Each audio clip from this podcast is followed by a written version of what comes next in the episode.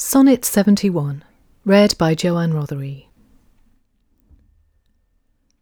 No longer mourn for me when I am dead.